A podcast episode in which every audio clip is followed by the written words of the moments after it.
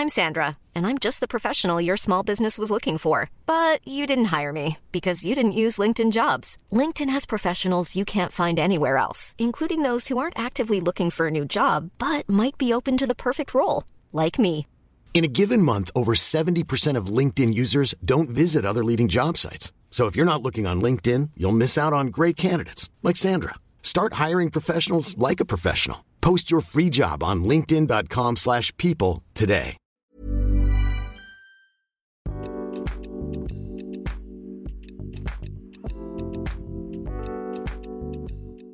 Hola, ¿qué tal? Bienvenidos a otro Cat Weekly.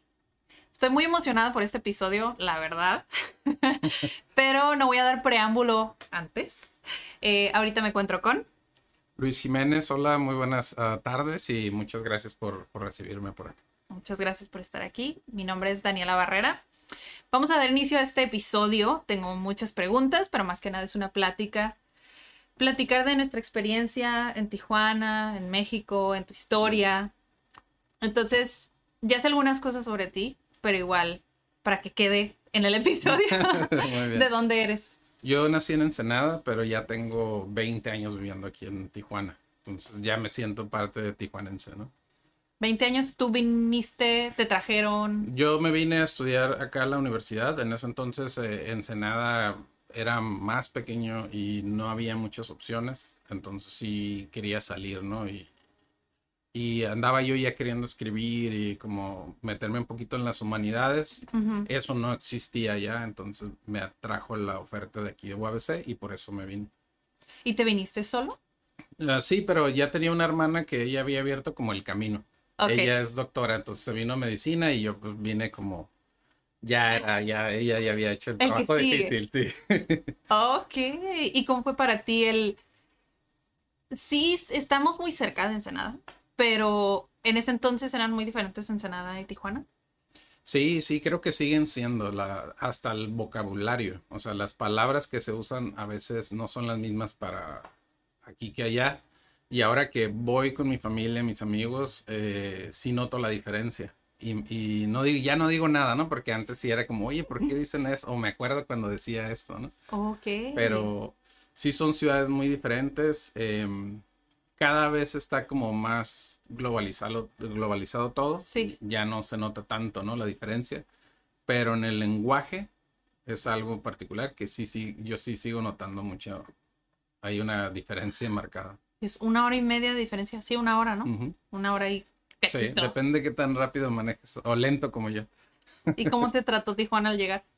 Pues muy bien, creo que este, yo venía con esa, yo venía como tras el sueño, ¿no? Eh, yo había intentado estudiar ingeniería ya y me salí porque no sentía que era lo mío. Entonces era mi segunda oportunidad y curiosamente el libro, o sea, todo es eh, como que Tijuana es esa ciudad, pues como de las segundas oportunidades, al menos en mi caso y de mucha gente que conozco eso es, pues, ¿no? Entonces, creo que me, yo ya venía con esos como sueños, entonces fue como de fantasía.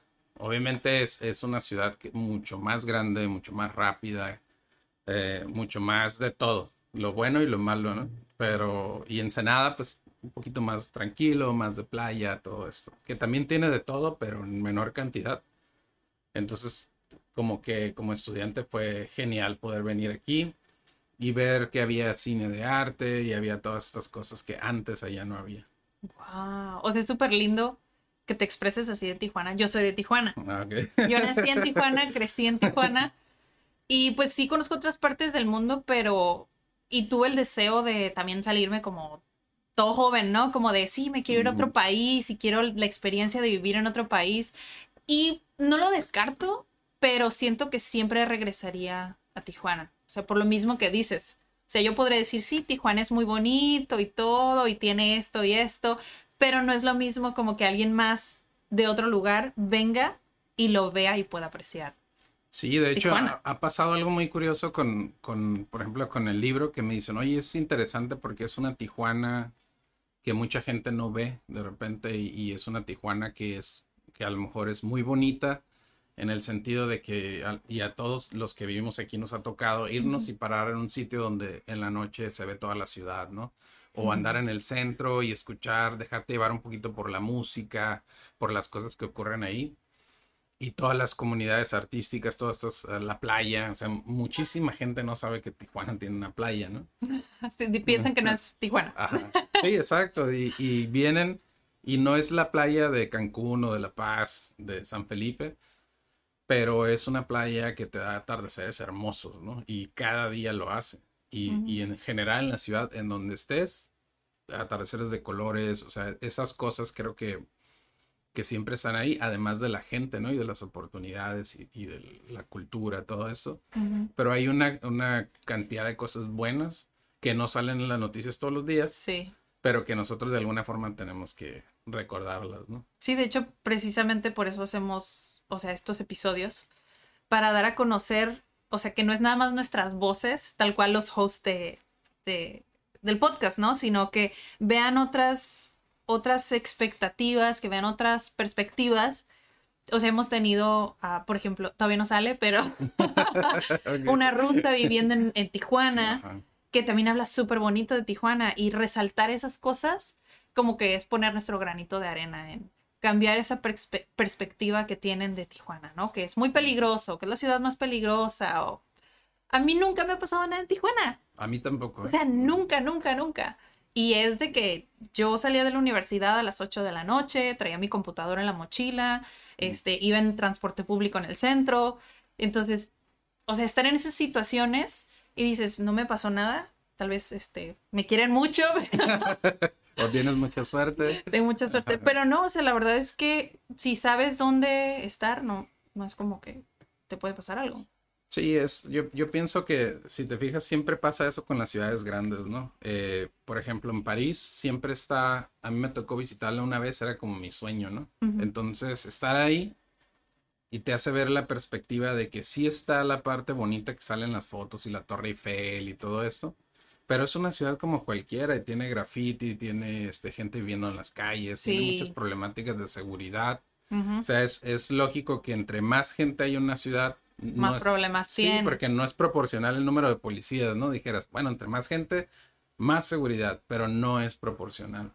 Entonces, el DF, o sea, la Ciudad de México, Los Ángeles, eh, Nueva York, Londres, ciudades hermosas en muchos sentidos, pero en, hay más de todo, ¿no?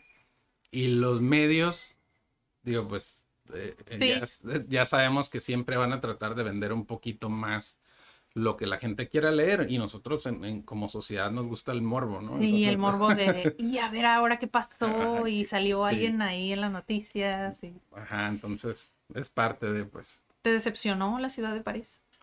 No me decepcionó, pero, pero, o sea, fue como checar, hacer check con mi sueño y darme cuenta que mi sueño eh, estaba como influenciado por otras cosas me, enseñó mucho sobre que viajar está suave para conocer, pero el que tu sueño sea viajar a un lugar debería de ser un poco más allá. Y por ejemplo, yo cuando estaba ahí pensé, no, yo quiero regresar aquí, pero a lo mejor algún día traer un libro mío y presentarlo en la Shakespeare Company. Ahora con un objetivo, ¿no? Ajá, aportar algo, o sea, que vengas aquí, pero porque te lo ganaste de alguna forma, no, no porque ahorraste, porque también te lo ganas, ¿no? Obviamente, trabajaste mucho para pagar el boleto, ¿no? Pero además de eso, ¿qué tal si pudieras contribuir? Que pudieras usar tu talento, que todos tenemos talento. Ese que te hace a ti un poquito diferente para aportar algo y que pudieras regresar a ese lugar. Es decir, yo creo que maduré en ese sentido. Es decir, ese sí sería un sueño que vale la pena, ¿no? Soñar, valga la redundancia. Me pasó algo muy parecido porque creo que por es lo que decías, como la influencia, todos piensan, ah, en la Torre Eiffel o París, ¿no? Y creo que casi todos, si piensan salir de su país, dicen, es que quiero ir a la Torre Eiffel. Como que es lo más simbólico. y dices, es que quiero ir. Yo me quedé, enamorada de mm. Roma. De Roma sí, mm. es, es, toda una ciudad diferente. pero de París siento que sí me gustó la ciudad, pero también vi lo mismo. Que es como, así es súper bonita, pero es una ciudad. No es como la, la, pintan de, o sea, la típica pintura súper romántica y el vino. Es como, es una ciudad, o sea, no, no siempre es romántica, no siempre es súper bonita. Y es bueno también eso que dices, como llegar a la ciudad y saber como cuál es el siguiente sueño. Sí, ¿Sabes? ¿qué, qué traigo yo además de, de venir a visitar, no? Ajá. Porque los parisinos eh, y todos los, los que viven en ciudades turísticas están un poquito cansados de, de siempre turistas en todos lados, en todos, o sales de tu casa y te está viendo un turista, no, tomándote una foto. Entonces dices, oye, ¿qué onda? Este, yo me acuerdo que la- las chicas que trabajaban en el hostal donde yo me quedé me platicaban eso. Mm, Y como que se me quedó muy grabado. Dije, bueno, sí, ¿qué, qué más? Ade- Además de venir a conocer, ¿qué más traemos nosotros como turistas? Pues. Pero a- haciendo un paréntesis, yo moriría por volver a París, aunque No, sí, a sí, comer, eh, sí. a tomar café y leer el periódico o algo. Y so- yo soy un súper fan del, del idioma francés. Trabajé muchos años dando clases eh, para niños de primaria, secundaria y wow. un poquito prepa. Me encantó y el francés es como siempre escucho música en francés, trato Ok. de ir al tour de cine francés y moriría por regresar aunque sea a tocar y comerme un macaron y tomar un café, pero si vas a hablar de sueños, pues preferiría que me invitaran a presentar mi Sí, novela. sí, y sí. Si vamos a comparar, pues mejor, sí. mejor que nos inviten a la ciudad del sueño. Sí, ajá, sí, sí. Que, que me paguen el hospedaje por lo menos, algo así. Pero, pues. es Como, eh, porque yo a veces siempre platico, yo también me quedé en hostales. ¿Cuál es la vibra que, bueno, en ese entonces, ¿no? Que tienes de los hostales. O sea, tienes buena experiencia, tienes mala experiencia, porque mucha gente dice, no, o sea, ¿cómo te vas a quedar en un hostal? parte. Ujú. Eh, ¿Qué experiencia has tenido? Para mí fue súper positiva, pero recuerdo que era un hostal eh, que estaba de alguna forma, era algo de la juventud. Yo siento que, que el gobierno tenía algo ahí de que ver. Ok. Era un edificio bellísimo y este, aunque ahí en el centro, cerca de Notre Dame, entonces todos los edificios se me hacían bellísimos a mí. Sí. Entonces, este, pero sí, limpio, o sea, bien la experiencia.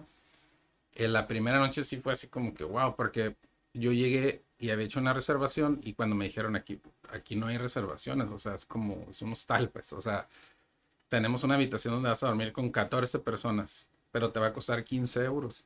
Entonces yo iba así de mochilazos en mucho dinero y dije, bueno, va, Ujú. 15 euros, me ahorro. En ese entonces. Ajá, en ese En ese entonces. ajá, sí, a mí me tocó hablando. como a 20. Bueno, ya es, no es tanto todavía. Sí, sí. Pero los hoteles estaban como, el más barato como a 100. Ujú. Entonces la diferencia era mucho. Dije, bueno, pues fue muy curioso, ¿no? Yo siempre platico anécdotas que me pasaron ahí como, pues imagínate, ¿no? Como, Con tanta gente diferente. ajá, está suave porque ahí, y regresando un poquito a lo de los idiomas, Sí. ahí, por ejemplo, me di cuenta, hubo un momento donde estábamos sentados en una mesa como el chiste, ¿no? Un inglés, eh, dos de Israel, eh, un- creo que había un italiano, un americano, siempre están americanos en todos lados, y el mexicano, ¿no? Y era, éramos así como de varios países. Y luego empezamos a hablar en francés y ya varios, oye, a mí no me sale muy bien el francés, no, pues a mí tampoco, hay que hablar inglés. Ok. Ok, y empezamos todos. Entonces, el inglés es súper universal y todos, todos, o sea, cada quien con su idioma y todo, su acento. Ajá. Que aquí, por ejemplo, a veces nos da mucho miedo eh, tener acento. Pero aunque te lo trates de quitar, vas al otro lado y tienes acento, ¿no? Pero te puedes comunicar bien. Entonces, ya llegó un momento donde, no, pues de francés a inglés, ahora italiano. Y ahí me quedé yo, chin, ya. Hasta aquí llegué. sí. Y luego, no, pues que ahora que así, y se fueron. ¿no? Entonces, había un alemán también. Y todos sabían un poquito de alemán. Y yo no. Entonces dije, "Chin, en México sí nos hace falta mucho. Yo me sentía bien aquí porque todos me decían, wow, hablas francés, qué suave. Pero nos falta más de esa cultura, de esas posibilidades que tenemos de hablar otros idiomas, pero no tres, hablar cinco, hablar siete. Sí, es que Europa, digo, es bueno y malo. o sea, México es súper grande, ¿no? Tenemos la ventaja que tenemos cualquier paisaje que te imagines. Pero también está esa desventaja, que es como es tan grande que no tenemos tanta exposición con otros países, Sí, que es lo contrario de Europa. O sea, todos Sí. son chiquitos y están juntos, que dices, bueno, en Suiza hablan cinco idiomas, o sea, Sí. porque el país está pequeño y colinda con un montón de países. Sí, sea, es como, no me siento tan mal porque es lógico para él. sí. Aunque ahorita la, la ventaja creo de Tijuana en los últimos años es precisamente eso que mencionabas de, de la invitada anterior y cómo nos, esta ciudad se ha vuelto como globalizada por la migración, quieras o no, malo, bueno, porque hay mucha polémica por eso.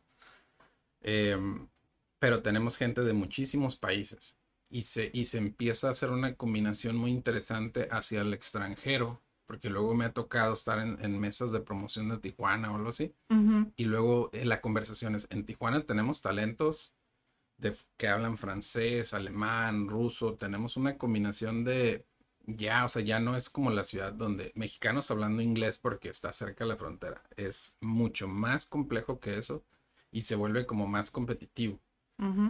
Y más artistas vienen de otras partes del mundo también a ver qué onda, qué está pasando. Entonces siento que está como generando algo muy interesante en la ciudad y ya se está como viendo hacia el exterior.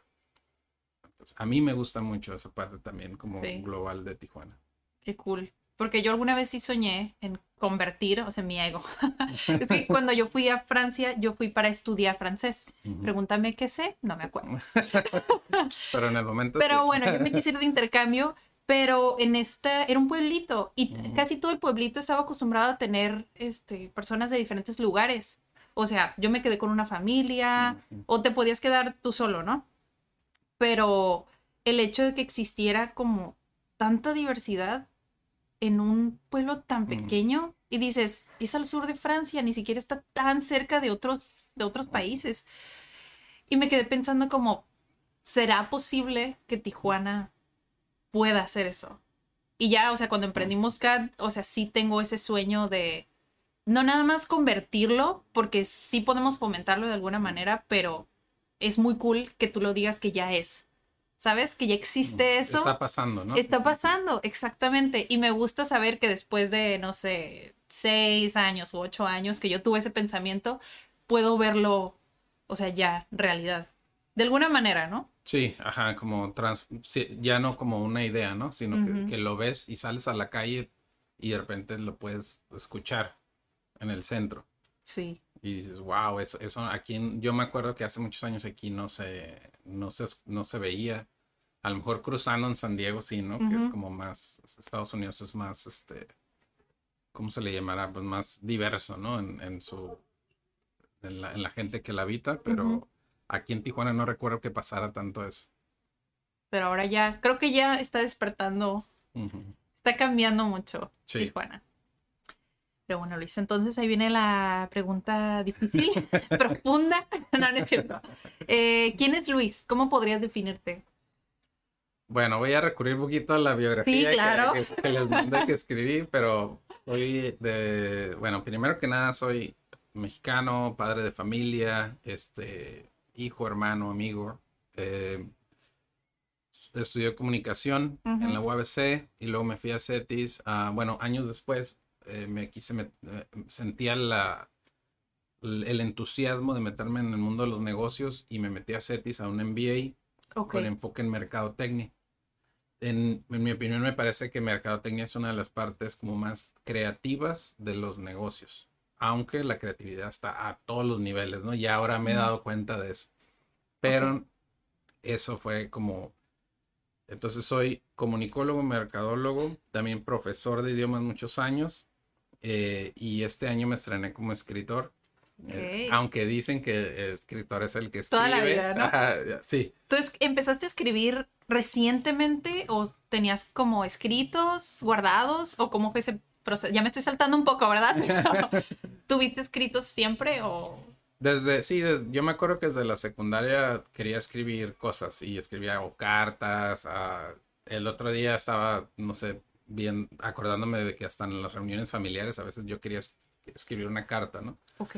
Y leerla enfrente de todos. Siempre fui muy tímido, pero como que las letras, las letras me permitían eso y me daba un lugar eh, diferente a los demás. Porque a la, a la hora de expresar sentimientos, yo no era muy bueno hablando. Ahorita siento que ya lo, ya ahorita me puedo expresar un poquito mejor, pero hace años no era así. Entonces, este, escribir fue como mi salida. Y siempre estuve que intentando escribir poesía y así, como, como un hobby o como una necesidad a lo mejor. Y ya en la universidad intenté meterme un poco más.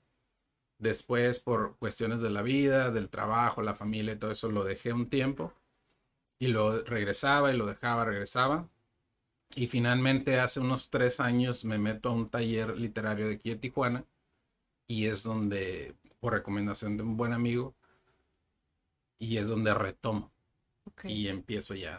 Entonces ah, pasaron, yo creo que un año ahí con proyectos y todo eso.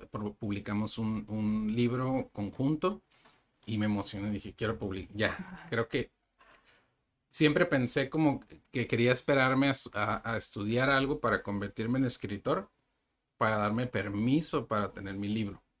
Ok. Y cuando estaba en el taller, me di cuenta que no era tan malo, no es que tampoco era tan bueno, porque al principio siempre es como que, ah, escribí Tienes miedo. Sí, escribes algo y, quieres que te digan que tienes un talento especial, ¿no? Y la verdad es que no. Entonces, tienes que este, pulirlo como cualquier talento. Sí, entonces eh, aprendí a pulir eso, aprendí algunas herramientas que me dieron la confianza para decir, pues, yo no tengo que estudiar cinco años eh, en una carrera para darme la oportunidad de escribir un libro, ¿no? Si quieres escribir, siéntate a escribir. Ese es el consejo, ¿no? Ok, me senté a escribir y ya, dos años después, afortunadamente, pues publicamos From Tijuana with Love. From Tijuana with Love. Antes de, empezar la grabación, yo te pregunté, eh, llegué a pensar que estaba en inglés. Entonces, sé que hablas inglés, pero sí. además del francés, ¿hablas estos tres idiomas nada más o estudiaste otros? No, esos tres. Esos tres. ¿Y cómo fue para ti aprender eh, inglés y francés? Eh, inglés, pues, sobre todo con la práctica y también un poco academia y también cuando fui maestro de francés, eh, siempre estaba en la academia de idiomas. Ah, aprendí, aprendí mucho de mis compañeros también. ¿Aprendiste inglés y francés al mismo tiempo? No, en francés eh, lo aprendí durante la universidad, en la escuela de idiomas. Ok. Y después de ahí ya fui como perfeccionando, tomando unos cursos online y no estaba todo tan fácil online como ahora, que puedes tomar hasta certificaciones y todo, pero allá va la forma, ¿no? Y, este, y luego me dieron la oportunidad de dar unas clases em, de principiantes. y dije, wow, pues qué suave, ¿no? Entonces de ahí empecé todavía a esforzarme un poquito más en seguir yo aprendiendo para poder pasarles a ellos, ¿no? ¿Y enseñaste, sé que enseñaste francés, ¿enseñaste inglés alguna vez? Me tocó dar alguna vez casi por obligación. El, inglés me encanta. ¿Para eh, qué? Para la música, para leer libros. Me gustan todos los libros de negocios que leo, porque también leo mucho de negocios, son en inglés. Y me encanta leerlos así en su idioma. Es genial. Me encantan, por ejemplo, las películas en inglés, en su idioma. Mm, todo, consumir el inglés tal cual te da mucha riqueza. No es lo mismo leer un libro de Hemingway eh, en inglés que en español. Mm. Siento que te pierdes algo ahí, pues. Sí, en otros episodios hemos este, platicado sobre eso. Que sí, no es como que esa es la intención de que se pierda algo en la traducción, pero es que es la interpretación del traductor. Entonces, tal vez el autor tiene una idea y si alguien traduce tu, tu, obra, no va a ser tal vez con el mismo sentimiento que tuvo, exactamente lo mismo que quisiste transmitir. Entonces puede que entre comillas gigantes se pierda, porque también hay traducciones que dices, wow, ¿no? dices, sí. se parece mucho o sí es fiel a esto. Digo, cuando se traduzca From Tijuana with Love en otros idiomas, esperemos que sean. Sí, ahorita de hecho eh, tengo una amiga que, digo, somos amigos desde la universidad y ella eh, ha sido maestra de inglés durante muchos años y estudió ah, especialidad en traducción en UABC y me está ayudando a traducir la novela. Entonces ya nos hemos sentado y precisamente esas cosas. ¿Y cómo ha sido ese proceso? Es, es muy interesante porque eh, yo desconozco, ¿no? Totalmente, pero ella sí me, nos, tenemos una sesión y me pregunta, oye, aquí en esta parte, en este párrafo, dijiste esto, te referías a esto, esto, esto. O estoy pensando, por ejemplo, cuando el personaje tal dice, oye, este, ¿cómo traducir? Por ejemplo, y es, algo muy curioso que ocurre en, la novela. Eh, Sergio llega a Tijuana y un chico, Marco, lo ayuda, lo recibe, lo, ve que lo deportan y, él viene a la casa del migrante y los de la casa del migrante saben que los deportados los avientan a la ciudad y muchas veces no saben a dónde ir ni con quién y están ahí pues los del narco y otras personas tratando como de jalarlos para allá haciéndose pasar como amigos o que le van a ayudar. Y este chico Marco viene de la casa del migrante y lo aborda y le dice, vente, yo te puedo ayudar, vamos a la casa del migrante. Ahí te van a dar comida, albergue, en lo que te estableces. Y no sé. Entonces, wow, ¿no? Hay una situación ahí, se suben al, al camión que va para la, para, que pasa ahí cerca y le dice, hey, vámonos en la burra. Porque aquí le llaman al camión la burra, ¿no? Sí, sí. Entonces es el idioma que utiliza Marco, ¿no? Ok. Y hablan un poquito como Spanglish y un poco porque...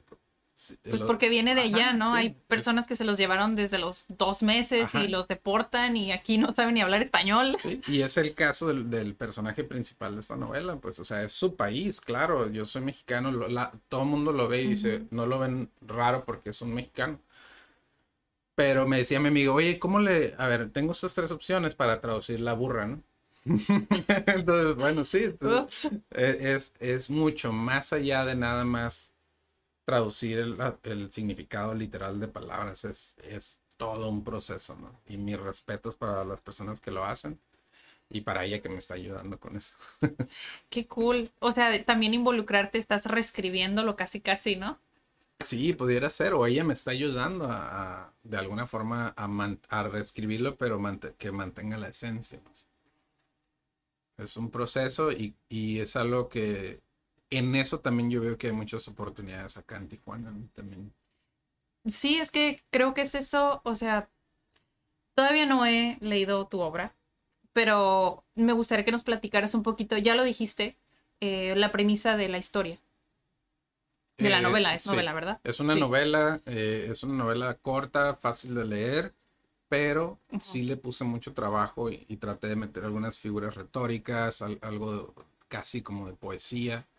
O sea, quise que tuviera esa combinación de que yo sabía, yo quería dársela a mis seres queridos y decirles, toma, y tú lo puedes leer y vas a disfrutar la historia, pero va a tener belleza am, de, también de elementos literarios ahí. Que, que me, o sea, me tomó mucho tiempo trabajarlo, pero valió la pena. Es la historia de Sergio, un, un hombre que crece en Estados Unidos, así como ya lo dijiste, lo llevaron desde pequeño, lo deportan ya de grande y su hija y su, su familia se queda allá. Entonces él, con la ayuda de Marco y estas personas de Tijuana, estas redes de apoyo que hay en la ciudad, logra hacerse una segunda oportunidad, pero no logra sacudirse la tristeza de estar separado de ella. ¿no? Porque sea lo que sea que te den trabajo, albergue, lo que sea, al final del día, en la noche, tú estás es- queriendo regresar y, y extrañando y, te expulsaron y ya no tienes permiso en los siguientes 15 años de regresar. Entonces, él encuentra en las letras, en la escritura, en el arte, en particular en la poesía, una oportunidad para sanar un poco de eso. Y le hace un libro de poesía, un poemario. Hacen con la ayuda de, de un tallerista, un taller literario, le ayudan a hacer su libro ¿no? de poemas. La cuestión es, él, cuando ya está listo para publicar, ha creado la obra, quiere llevárselo a Julia, a su hija. Necesita, necesariamente eh, necesita cruzar de manera ilegal y es cuando se pone como, este, pues fea la cosa, ¿no? Por Así de, y de ahí pues lean el libro, Ajá, sí, no porque vamos a decir. Ya suficiente spoiler, pero es una historia mucho de ese lazo. Si viene como esta cuestión de la deportación y de, de lo que pasa aquí en la ciudad y en Ujú. muchas ciudades del mundo. Pero es una historia más sobre el, el amor, el amor entre dos personas que se separan y luego qué haces, ¿no? Y el poder del arte y de las palabras, de la poesía para ayudarte a sanar eso y cómo eso se puede convertir en un libro, ¿no? Entonces, ¿Tú conociste a Sergio? O sea, ¿es una persona que contó su historia o es alguien que conociste en tu mente? No, no existe Sergio, ah, el personaje como tal. No es una historia real, pero sí es una historia basada en las historias reales de muchos de mis compañeros de trabajo. Ok. Yo trabajo en un call center, entonces ah, muchos de los compañeros de mis amigos ahí han pasado por una situación similar. Algunos han hecho nueva familia acá y, este, y su familia ya siguió adelante, pero aunque sigas adelante siempre te queda eso, ¿no? Entonces, estar comiendo con un amigo que te diga, oye, ¿y tú, este, qué onda, Luis? ¿También eh, te deportaron? No, no, yo soy de Ensenada. ¿Y tú? No, a mí sí, este, yo tenía familia allá y ahora estoy bien, ¿no? Pero tengo una hija grande ya. Y, y, los hijos, tú sabes que siempre van a querer regresar, ¿no? Entonces acá también está esa parte de qué pasa con Julia, se quedó allá. Se quedó allá. Y va a regresar, no va a regresar, se van a volver a ver. O sea, eh, es una realidad, ¿no? Aquí en Tijuana y está basado en esas historias. Y yo quise de alguna forma como homenajear a esas personas que luchan por seguir conectados, ¿no? Por seguir juntos, por mantener ese lazo, ¿no?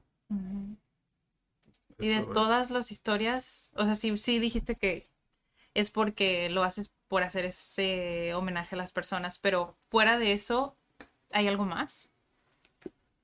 Pues es, siento que también un poco a lo mejor se, se, combinan a lo mejor también el querer, yo siento que, que, que, no tenemos suficientes libros en Tijuana y en esta región que nos brinden este tipo de historias. O sea, hay, hay muchos escritores y, y, ahora este año he conocido más de los que me imaginaba y me he dado la tarea de leer sus libros y de poder disfrutar de lo que se está haciendo y sigo en eso.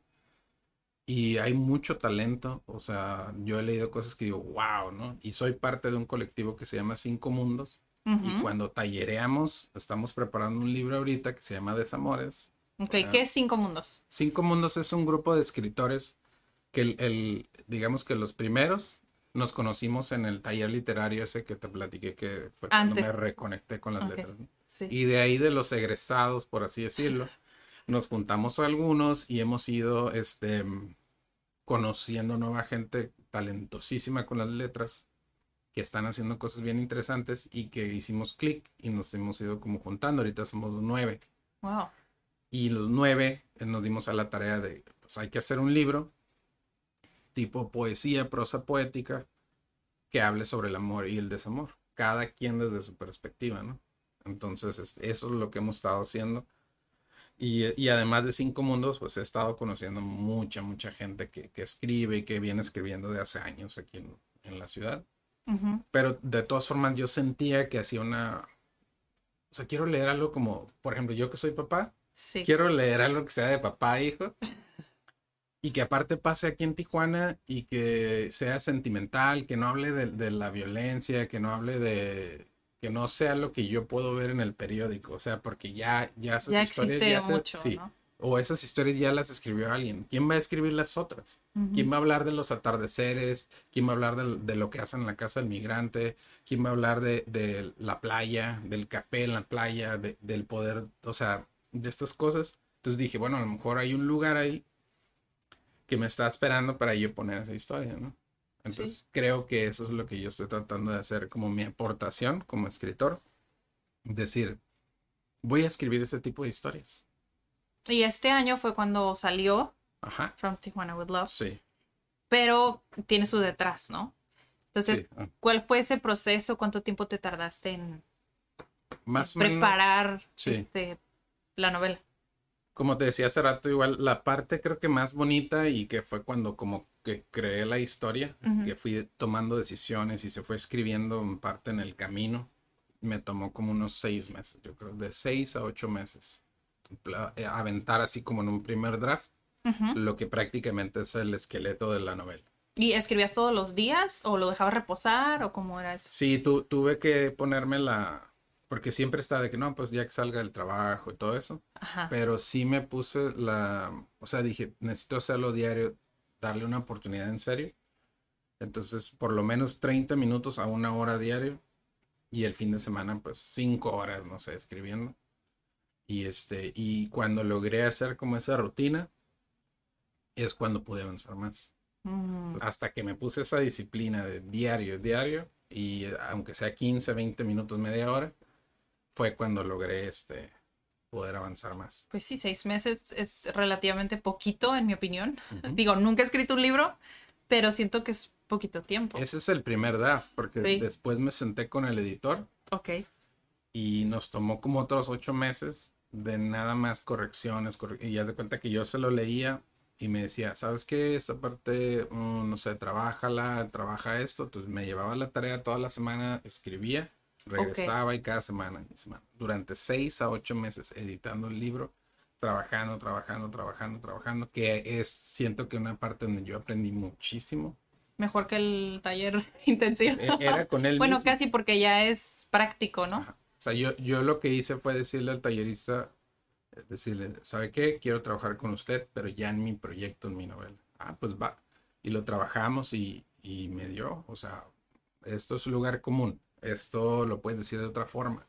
Eh, De esto ya se ha escrito mucho. O sea, entonces a veces te cuesta trabajo tener la humildad para decir, dime todo lo que opinas de mi texto y yo voy a tomar notas y voy a trabajar sobre lo que Y esa parte fue difícil, o sea, personalmente.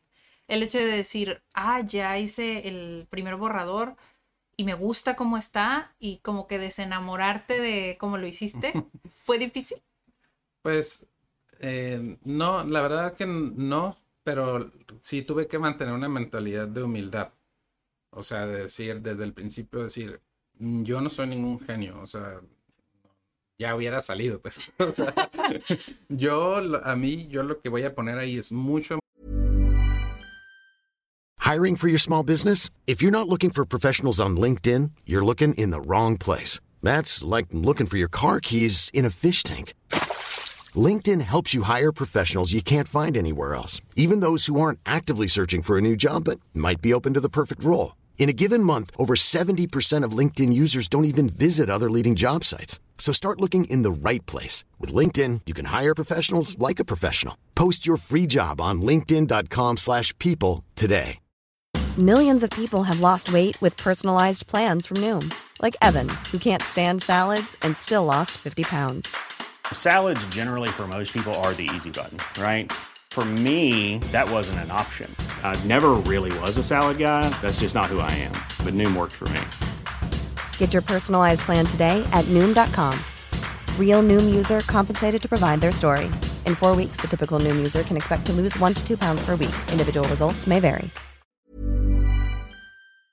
amor y mucho trabajo. Recuerdo que siempre tenía esas dos cosas en la mente. Y creo que ese es el sello de la novela.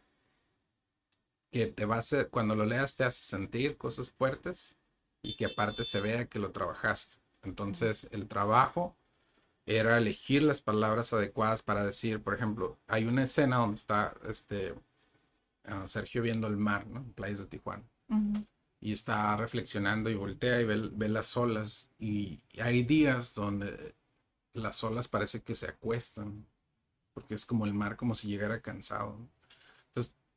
Ese tipo de detalles marca mucho en... Te toma tiempo saber eh, que no era un día de oleaje normal, ¿no? No era Sergio miró las olas. Ok. Pues eso se ha escrito un millón de veces. ¿no? Le pareció que llegaban cansadas de un viaje transatlántico. ¿no? Se recostaban sobre la arena como si no quisieran saber nada de la vida, no sé, es un decir, ¿no? Entonces dices, ok, empiezas a tejer una historia que es más tuya, que te va a tomar mucho tiempo, pero que, que es totalmente tuya. Tú el- eliges las palabras, ¿no? Hemingway decía algo de que tenías que sentarte y de alguna forma como sangrar, ¿no? Tú- no, no recuerdo exactamente la frase, pero, pero Sí, tenía- dejar ahí todo el corazón, ¿no? y yo tenía todas esas frases en mi mente y la música para, para dejarme ir a la hora de escribir. Entonces a veces pasaba una hora en un párrafo porque no encontraba, ¿no? No encontraba, no encontraba hasta. Y lo dejaba y seguía y lo regresaba y lo encontraba. Entonces sí, al final de cuentas fueron yo creo que como dos años para mm, verla ya por fin este, publicada.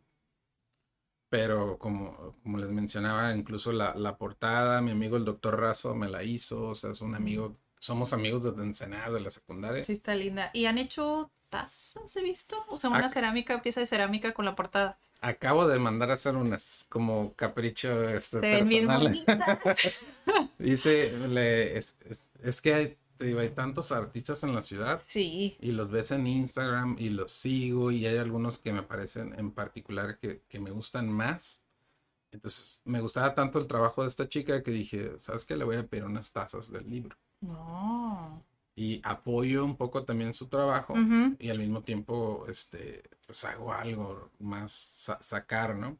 Y ahorita estamos trabajando en una especie como de transmedia de la novela Ajá.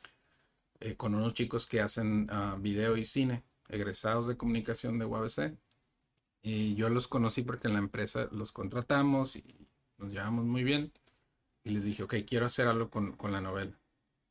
Entonces estamos trabajando en un proyecto de video donde se vea un poquito la ciudad y, y algunas como, el, como este feeling y se cuente un poquito, no exactamente de la novela, sino como salido de... Inspiración de...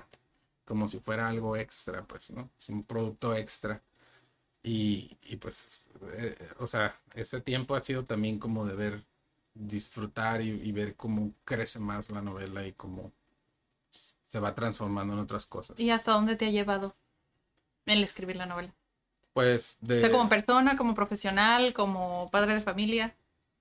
Pues creo, ese creo que era, o sea, la, la paga, como siempre les he dicho, es ya es- la paga que me ha dado satisfacción personal eh, es la más grande. Mi sueño, yo cuando iba a la, siempre iba a las bibliotecas en la, cuando estaba en la universidad Ujú. Y decía, un día quiero tener mi propio libro, ¿no? Ese es mi sueño. Ese fue mi sueño, mi sueño.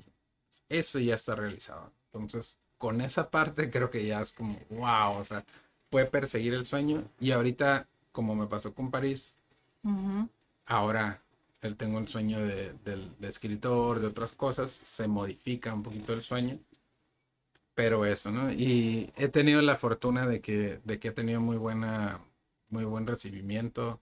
Se me han llegado comentarios positivos de gente que no conozco y a lo mejor nunca voy a conocer. Em, fuera de la familia, fuera de los amigos, gente que, o sea, y, y eso es como, es bueno, o sea, yo escribí la novela para que alguien la pudiera le- leer y le hiciera sentir algo, pues, sean llorar, o sea, sentir esperanza. Y este, y está pasando eso y se me hace muy bonito. Creo que esa es, esa es la parte más de retribución más bonita.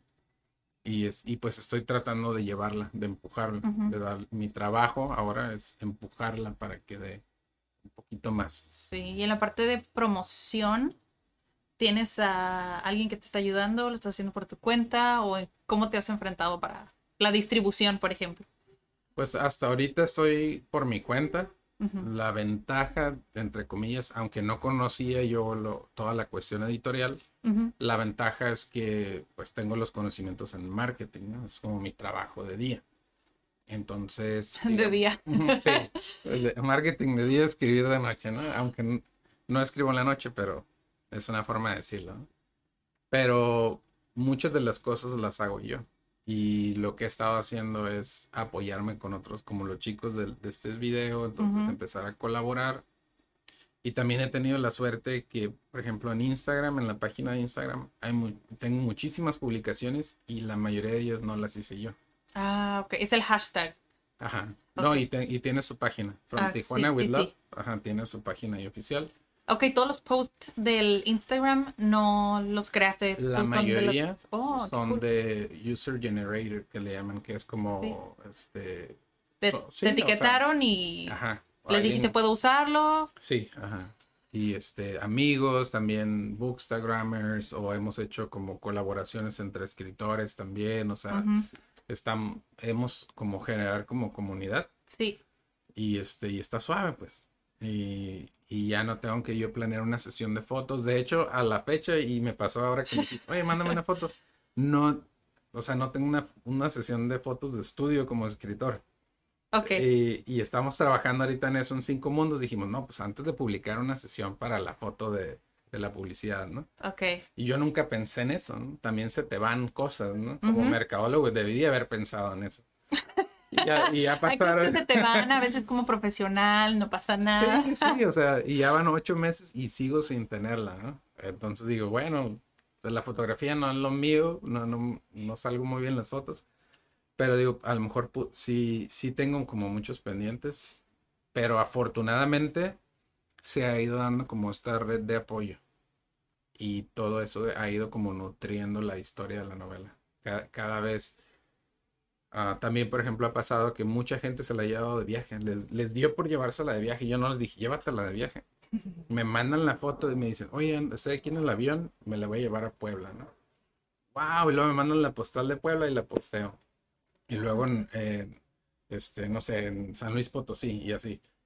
Pues este, la- hace dos semanas me tocó ir a La Paz a un encuentro de escritores y fue la primera vez que yo viajé con la novela y, y era como, por fin, por fin voy yo. Sí. Pero la, pero la, la novela ha andado viajando por todo el mundo y, y yo no.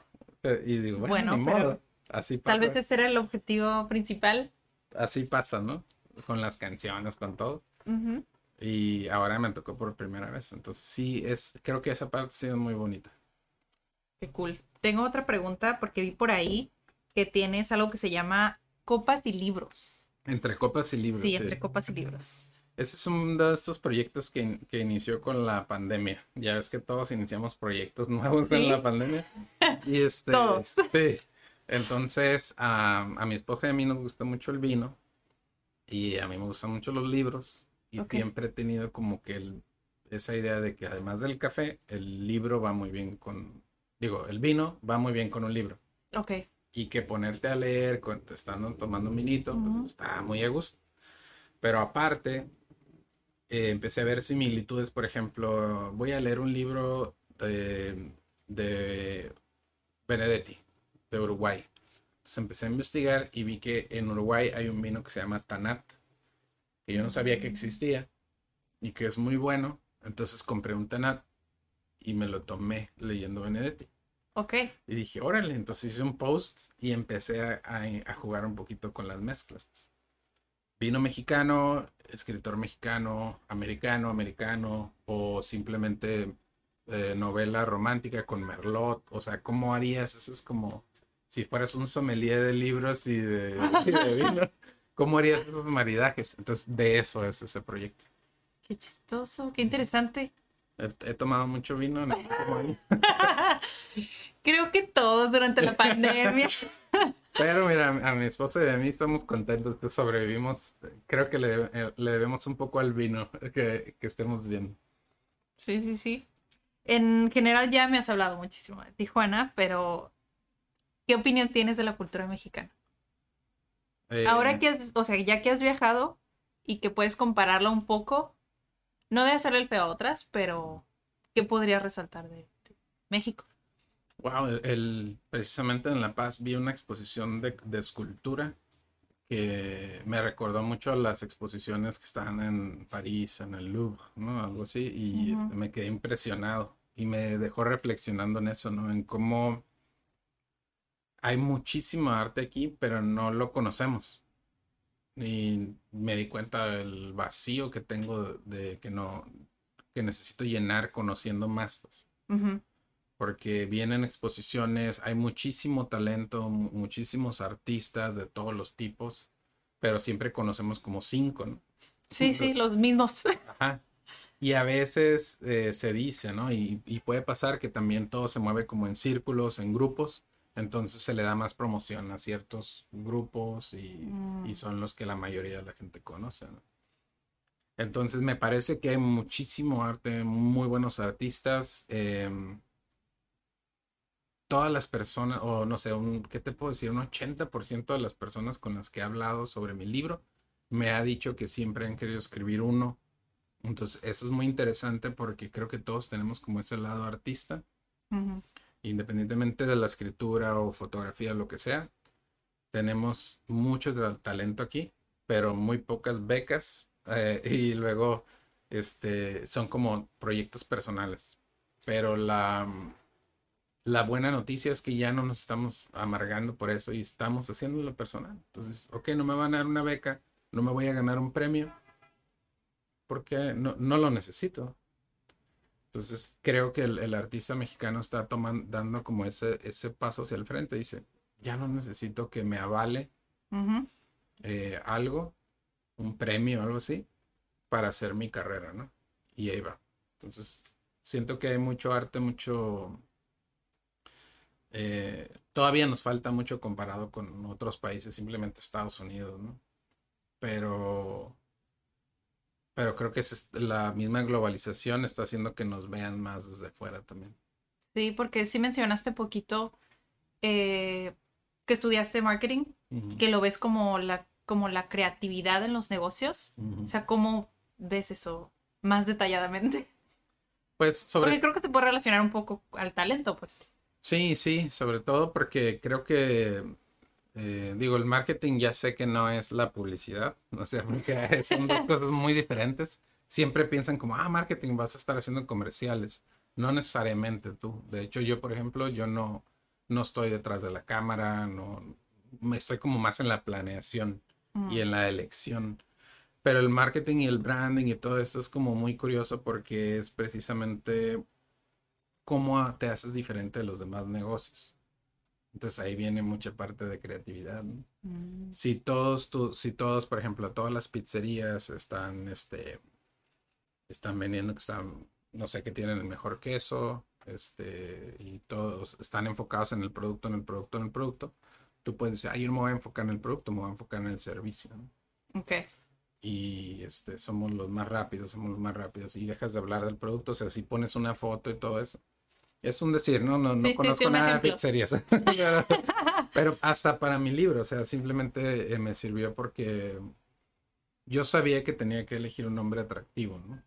Y elegí poner el nombre de Tijuana porque es una historia sobre Tijuana y- y creo que fue una muy buena elección.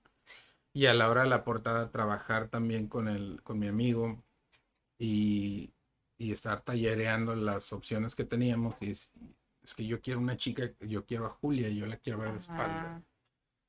Entonces, ah, ok, y así, y así, entonces ya se fue tomando forma, ¿no? Sí, sí, Entonces, sí. todo, todo eso es esta- estar pensando como estrategia. Y, Ok, marketing es estrategia. Sí, ajá, mucha estrategia, este, y tomar decisiones así, pues. Y ya con de ahí armas el equipo y ya pueden trabajar como una campaña, a lo mejor ya va tomando como forma de publicidad y otras cosas, ¿no? Y estuviste en promoción cultural. Sí, ¿En tuvimos, dónde estuviste en promoción cultural? estuvimos, eh, formamos un colectivo que se llamó Primavera de Libros. Ah, tú, lo formaste junto con... con otros este, compañeros.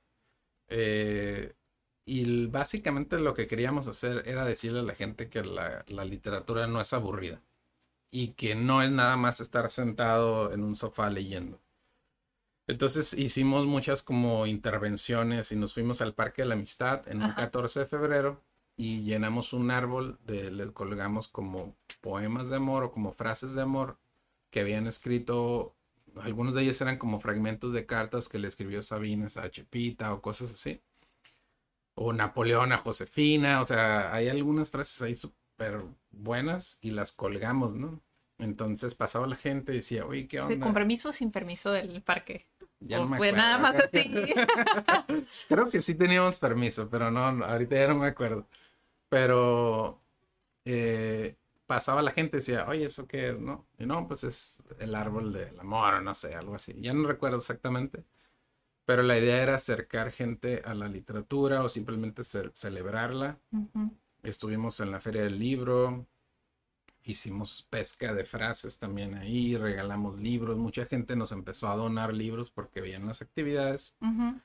Entonces en la feria del libro no nada más ibas a comprar, sino que pasabas y había unos barquitos en el piso y estaba una caña de pescar y luego así pues se juntaba la gente y podías pescar, ¿no? Pescabas una frase, la leías eh, y te ganabas un libro, ¿no? Entonces estábamos como moviendo libros, eh, hicimos videos y hicimos un evento en playas de Tijuana, un homenaje a um, García Márquez. Y, y ahí en playas se da que en, la pa- en el muro de arena ponen como muchas figuras y nombres y corazones. y Sí, así. sí.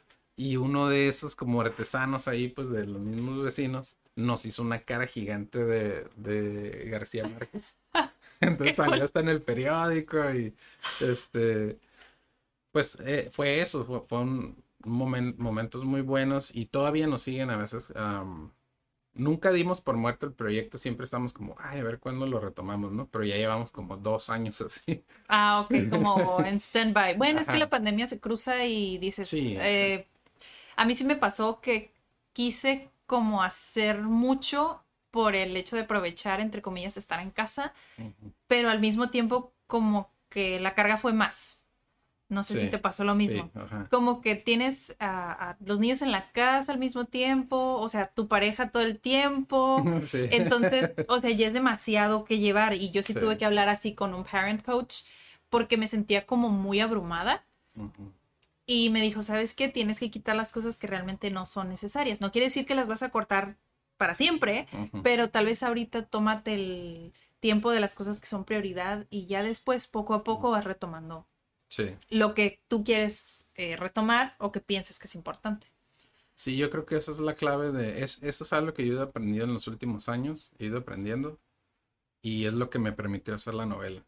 Eh, yo ya por problemas de espalda, eh, estaba... Yo soy, he sido basquetbolista, además de escritor, basquetbolista toda mi vida.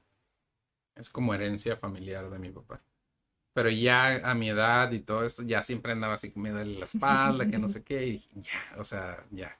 Te quisiste retirar. Me retiré y me, me metí a la escritura. ¿no? Entonces todos mis amigos como, oye, ¿qué onda? ¿De veras ya no vas a volver a jugar? ¿Nunca? No sé. Pero ahorita estoy enfocado en esto. Entonces de repente así un giro total y lo he disfrutado muchísimo, ¿no? Y también me duele poquito la espalda cuando estoy mucho Sí, tiempo así. sentado, ¿no? pero, Tenemos que escribir así, pero... pero, pero me puse a perseguir ese otro sueño, ¿no? O sea, dije, ya no voy a ser jugador de la NBA. o sea, ese sueño ya lo puedo este, quitar. Eso no va a pasar, pero a lo mejor escribir mi libro sí. Sí. Entonces, eso que dices de tomar como decisiones en el trabajo, ofertas laborales que "Mm, no, no es lo que quiero hacer, Ujú. este, o un trabajo y estás ahí y de repente dices, No, como que no va por ahí. Eso, o sea, sí. Estoy para tratando de complacer a mi jefe o a la empresa, pero no había pensado que yo también me tengo que complacer. Entonces, esto no es lo que yo quería hacer. Sorry, pero. Entonces, creo que es- la pandemia nos ha enseñado eso también, como a reflexionar sobre lo que queremos realmente. Y si vamos a meterle el esfuerzo a algo, que sea algo que realmente valga la pena para dejar todo, todo aquello que no, Sí, que ya que no. no vamos a hacer. que ya no va con nosotros, porque a veces creo que sí tenemos proyectos como todos sueños, pero siento que a veces es por la etapa en la que estamos viviendo. Sí. A veces dices, ah, tengo el tiempo, siempre quise hacer X cosa, ¿no? Y a veces como que ya no vibra conmigo. Y está bien solo dejarlo ir. Sí. O sea, como tú que eres autor, o sea, que estudiaste comunicación, que estudiaste marketing, o sea, son cosas que sí pueden estar relacionadas, pero hay cosas que a veces no están relacionadas y está bien si quieres hacer algo diferente. Sí. No pasa nada. No pasa nada. Y yo muchos años fui maestro y recuerdo que cuando ¿Cuántos años? 13 años. 13 años. Sí. Mucho Y tiempo. una de las mejores. ¿Solo de francés? Di un poquito de inglés, di un poquito de literatura, Ok. una clase de filosofía, creo. Este. Y ya no me acuerdo. Este, más, más que nada francés, era como lo mío. Eh, se me hacía muy romántico y lo fue. Y fue súper divertido y siempre traté de ser como muy creativo. Ujú. Eh, y me acuerdo de que cuando lo estaba dejando, esta es una anécdota que siempre me, me, me, hace- me refuerza. ¿no? Cuando yo ya estaba listo para dejar las clases, hablé con mis jefes y les dije, ya, voy a buscar un trabajo en mercadotecnia porque ya lo estudié, porque ya hice la maestría, porque ya estoy listo. Y yo tenía 30 y, no me acuerdo, 35, 37 años. Y, me, y básicamente me dijeron, oye, pues ya estás muy viejo para ese tipo de decisiones, ¿no? Y tenían razón. O sea, quien a esa edad dice, ¿sabes que voy a hacer un giro de carrera, ¿no? Porque me decían, Súper diferente. Ajá, me decían, oye, pero aquí estás bien, tienes estabilidad para tu familia, tienes todo, ¿no? O sea, y eres bueno en lo que haces, te gusta, o sea, ¿por qué? Te vas a ir a arriesgar a competir con chicos de 25 años que recién egresados y que a ti no te van a elegir, pues, ¿no? Entonces, eso me caló, pero a la vez me dio como ese fuego, ¿no? De, ah, ¿cómo no lo voy a hacer? Ah, no. O sea, no me conocía, no dije, no, pues, de ahí salió el apellido, ¿no? Dije, ah, no, pues, este, dije, yo en ese tiempo veía muchos videos motivacionales que hablan de eso, ¿no? De cómo toda la gente te quiere decir qué hacer y qué no puedes hacer Ujú. Y que a veces uno sí, sí, sí dejas que te, que te digan, pues, o sea, se te graba desde chiquito, ¿no? Ujú. Dije, bueno, pues a lo mejor tienen razón, a lo mejor me, voy- me estoy equivocando, pero me fui, ¿no? Y me fue, me ha ido muy bien. ¿Emprendiste tú o fuiste a una No. empresa? Fue una empresa. Me dieron, me han dado oportunidades, he crecido mucho, he aprendido mucho, es- he dirigido grupos, este, ahora me toca ya como de repente coachear un poco a la gente y siempre he sido muy de, de construir, no, no regañar ni nada, construir, construir, construir. Pues ser un líder. Ajá, que sigue, que sigue, ¿no? También el concepto de liderazgo, de liderazgo se ha ido ampliando, ¿no? Antes era como ser jefe, jefe, y ahora ya sabemos que son otras cosas, ¿no? Soy un gran fan de Simon Sinek y de otros tipos que hablan mucho sobre liderazgo y siempre me alimento de ellos cuando, cuando de alguna forma me, me siento mal o dudo de ser quien soy, recurro a ellos y digo, no, no estoy tan mal, es, es un estilo, ese es mi estilo. Entonces, bueno, me, me ha ido muy bien, siento muy agradecido y este año pues debuté a, a- a mis 41 años, debuté como escritor y este, y también era algo que dicen, wow, o sea, este, ¿por qué? ¿Por qué querer ser escritor ahorita? ¿Por qué no ¿Por antes? qué no lo hiciste hace 20 años cuando Ajá. saliste de comunicación y... Y sí, ni modo, o sea, siempre he sido muy lento, muy malo para tomar decisiones o lo que sea. O me ha gustado experimentar. Como les comenté, intenté ingeniería, me cambié, o sea. Pero ahora, como decía Steve. Jobs, ahora viendo los puntos hacia atrás, todo se conecta. Dices, ah, mira, pasó esto porque tenía que aprender esto que me llevaba hacia Sí. el otro camino, ¿no? Y yo no soy la persona que siempre toma la decisión correcta al principio y eso está bien. Y tú puedes tomar malas decisiones y recuperarte, ¿no? Pero siempre, y eso lo he aprendido más de mi esposa y de, y de gente que tiene como muy claro eso, siempre sigue tu corazón, aunque suene muy cursi. O sea, sigue tu corazón, sigue tu your gut, como dicen. ¿no? Los, los americanos usan mucho eso. Y pregúntate, ¿sí lo quiero tanto? O sea, como para renunciar a todo lo demás. Y si sí, ya, vale la pena el riesgo. Hazlo cosas buenas, como decía Denzel Washington, hablando profesionalmente.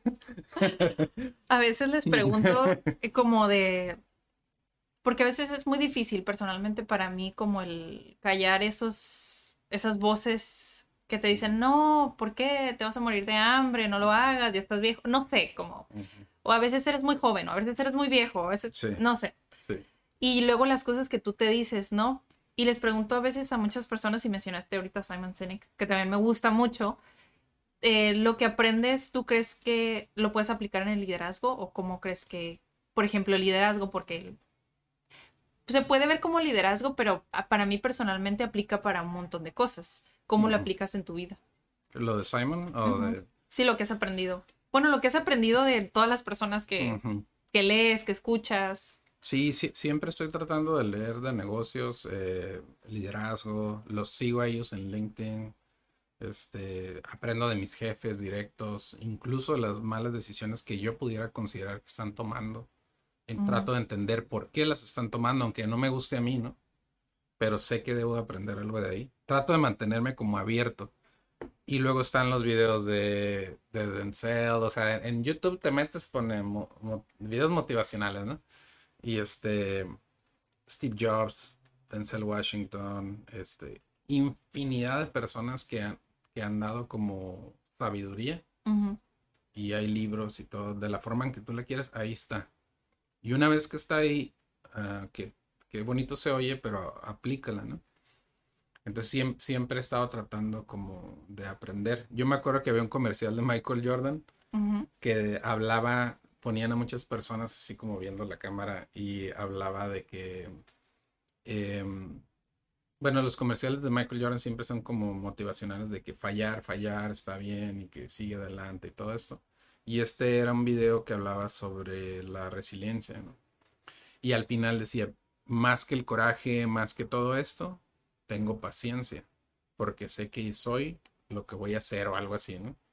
Sí, eventualmente va a llegar. Ajá, entonces siempre pasa y, y- y te lo dicen hasta para conseguir novio, ¿no? Te dicen, primero tienes que creerte la parte, ¿no? Yo me acuerdo que alguien decía, si te gusta una chica, este, primero vete como su novio, Mm, o sea, ¿cómo, la- cómo disfrutarías estar con ella? Visualizarlo, ¿no? Ajá, visualizarlo, esa es la palabra correcta. Entonces, eh, y después ten la, trabaja y ten la paciencia, ¿no? Ujú. Y la paciencia ha sido como esa parte que siempre estoy tratando de aplicar y la fe y la esperanza, la confianza se desarrolla, pero hay que tener paciencia. Sí, estoy totalmente de acuerdo. Totalmente de acuerdo. Cualquier cosa, ¿no? No va a salir como tú la pensabas, ¿no? Es, este, pero con suerte y por qué no, salga un poquito mejor. ¿no? Sí, es tener paciencia. A veces somos súper desesperados.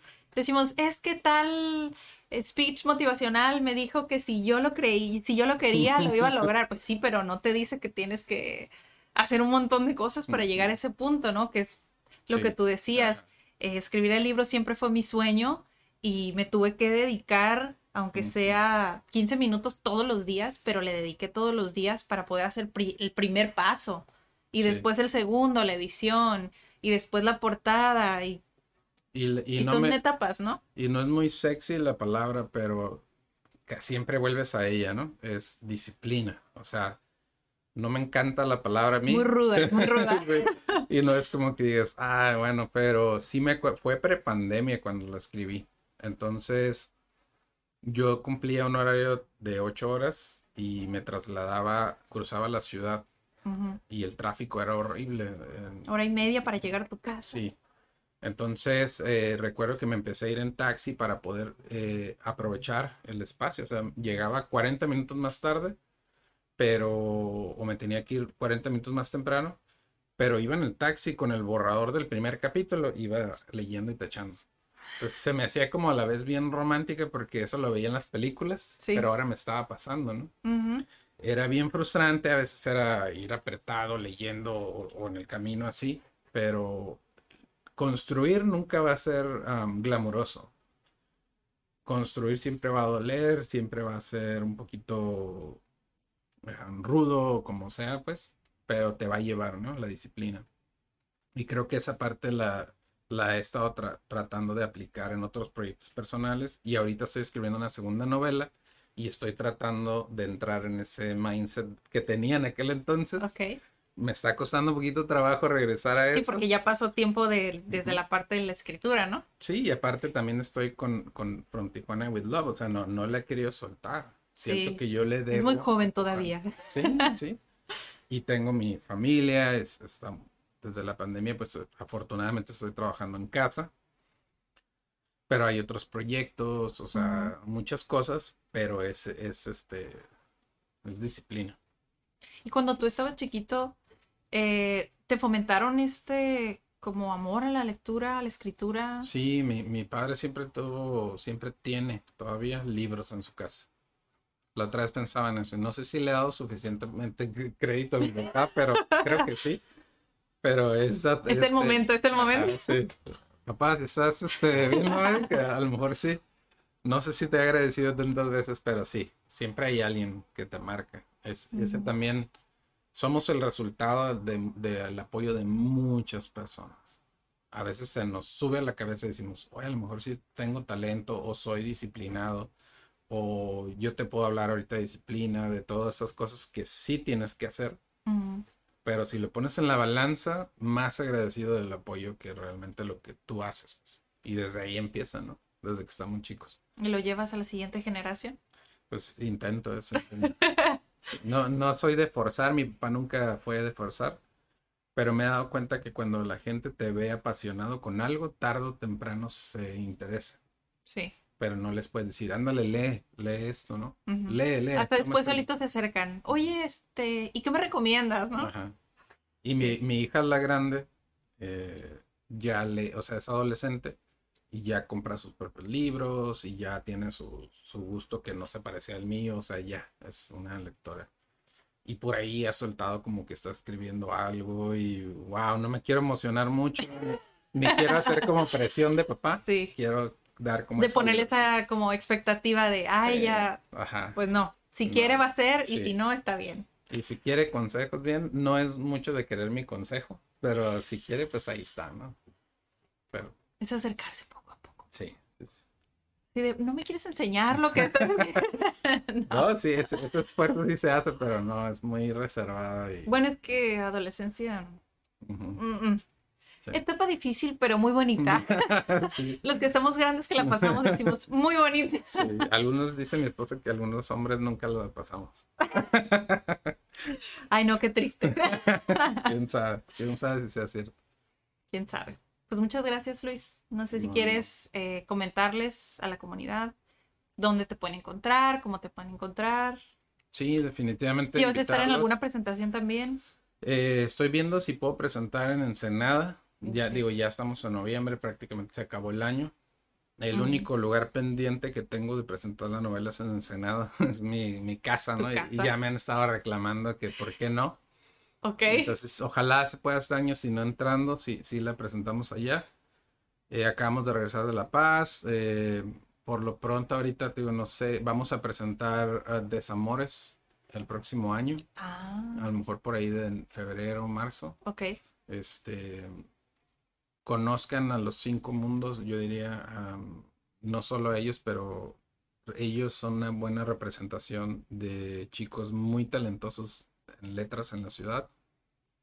Eh, y si pueden regalarle un like a la página de From Tijuana with Love, en, en, este, ten- tiene website, Ok. fromtijuanawithlove.com y de ahí se pueden ir al canal de YouTube, pueden comprarlo en Amazon, pueden poner un review. Siempre les digo a los que lo lean y si sí les gustó, pues regalen ahí un, un El review, No súper tiene- importante. No tiene que ser todas las estrellas, este, normal lo que piensen, pero que lo pongan ahí y este y que se den la oportunidad de leerla, ¿no? De- es una historia distinta sobre Tijuana, sobre una Tijuana que tiene a la vez todo lo que tiene, pero a la vez mucha belleza. Entonces, eh, creo que esa es mi aportación. Ojalá le den una oportunidad y este y que sigan pues que sigamos haciendo comunidad. Sí, sí, sí. De hecho, sí. Entonces síganlo en sus redes sociales. ¿A ti cómo te encuentran?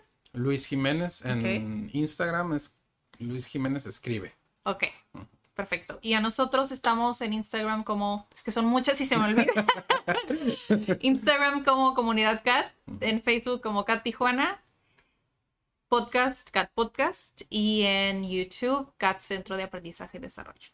Entonces nos escuchamos o nos vemos en el próximo episodio. Muchas gracias. No, Espero gracias que a cuando salga el otro, este, estés aquí también. Sí, no, gracias a ustedes y felicidades también por estar haciendo esto. Hace falta más de esto, más comunidad. Y este, es- mm, Tijuana lo necesita, pues. Sí. Si quieren nominar, puede ser a distancia también, si quieren nominar a personas de Tijuana o de otros lugares, pues nos escriben o nos mandan mensajito y los invitamos. ¿Ok? Entonces, nos vemos. Muchas gracias. Bye.